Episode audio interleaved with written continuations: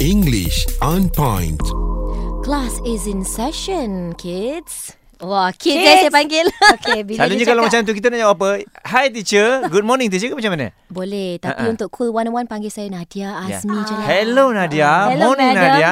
Good Hello, morning. madam. Yes. Jangan Madam, madam. nampak macam uh, dengar macam tua sangat. Ah, Saya ah. muda lagi ya. Yes, pendengar yes, Cool yes, 101. betul, betul. Hello, ma'am. Ma'am, okay. Saya tetap dengan Nadia. Hello Nadia. Au. Okey, boleh. Wow. Okey, baik. Untuk kelas hari ini kita nak belajar uh, perkataan dalam bahasa Inggeris. Mm-hmm. Uh, dia maksud dia le- uh, perkataan dia satu. Sebutan dia mungkin lain, mm-hmm. tapi maksud dia pelbagai. Ha ah. Dalam bahasa Melayu mungkin kita jarang jumpa perkataan sebegini, mm-hmm. tapi bahasa Inggeris ada banyak sebenarnya. Ya. Untuk hari ini saya nak highlight dua perkataan, mm-hmm. okey? Yang pertama adalah content. Okay. Content. Kita selalu dengar. Ha ah. Kan? Ni semua konten. Ini semua untuk content. Isi Isi Ah, ah. kandungan Ah, gitu. Isi kandungan, Mm-mm. benar. Mm-mm. Itu uh, maksud yang pertama. Mm-mm. Uh, mungkin content creator Mm-mm. juga bermaksud uh, isi kandungan. Ataupun Okey. kalau kita buka buku, uh, muka surat yang pertama di mana dia senaraikan isi Content, kandungan, content list dia. of contents. Mm. Yang tu ada S. Mm. Okey, perkataan ataupun maksud yang lain untuk content ini bu- juga boleh bermaksud kita rasa puas hati, Wow. kita rasa happy. Macam mana cara kita nak cakap tu? Okey, Ha. sebutan dia lain sikit. Oh, Boleh perhatikan dalam ayat uh, saya yang berikut ya. Okey. I am content with my life. Content. Content. Content. Mm-mm. Bukan content Hmm. with my life, I'm content. Tapi ejaan sama. Ejaan sama. C-O-N-T-E-N-T. Benar. Hmm. Maksud dia berbeza. Mm-mm. Memang lain sangat. Betul tak? Content. Ha. Uh, perkataan yang kedua yang kita sering jumpa present. Yep.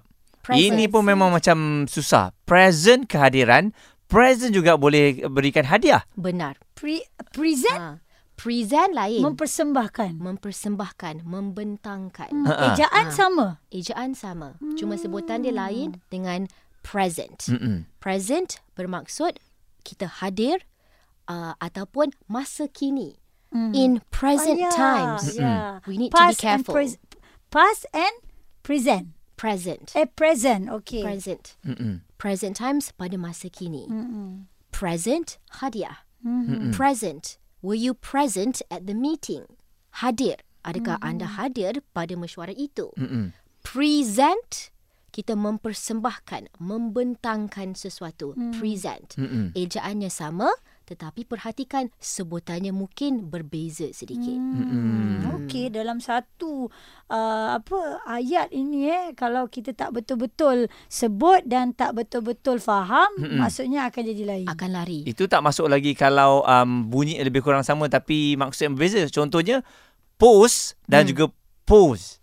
P O S T P O S E. betul Ah, lain Ah lain dia kan? punya sebutan dia lain Oh, P O S E pose pose. Pose. S itu seakan Z sebenarnya Ah. Hmm. pose kalau P O S T ada T di belakangnya post Ah. Ah, post. Satu lagi S Okey. yang kita mungkin selalu abaikan. Katakanlah uh, risk. Hmm. R I S K S. Ada Berisiko tu eh. Ha. pelbagai risiko. Ada lebih daripada satu risiko. Mm-mm. Bukan kita sebut risk. Tapi S di belakangnya kita ada kena bunyikan sedikit. Mm-mm. Risk. Wrist. Ah. Ibaratnya K tu silent juga eh. Uh, K tu ada Bunyi tapi macam tak berapa clear. tak berapa lah. sebab S tu ada di belakang K itu. Mm-mm. Ha, kita Okey. kena bermain dengan lidah sedikit dalam bahasa Ya. Inggeris ni ya, Hmm. murid-murid. Apa lagi eh Ah, yang uh, satu perkataan tapi maksudnya lain-lain. Okey, nanti kita masuk kelas yang seterusnya Ah, ya, Aiza. betul. Buat masa sekarang ni awak lembutkan dulu lidah awak. Content. Oh. I'm content with my life. Oh, alhamdulillah. Alhamdulillah. Alhamdulillah. Dia bukan belagak kan tu eh? Oh, bukan. Tak, tu mengada-ngada. Cara dia tu mengada.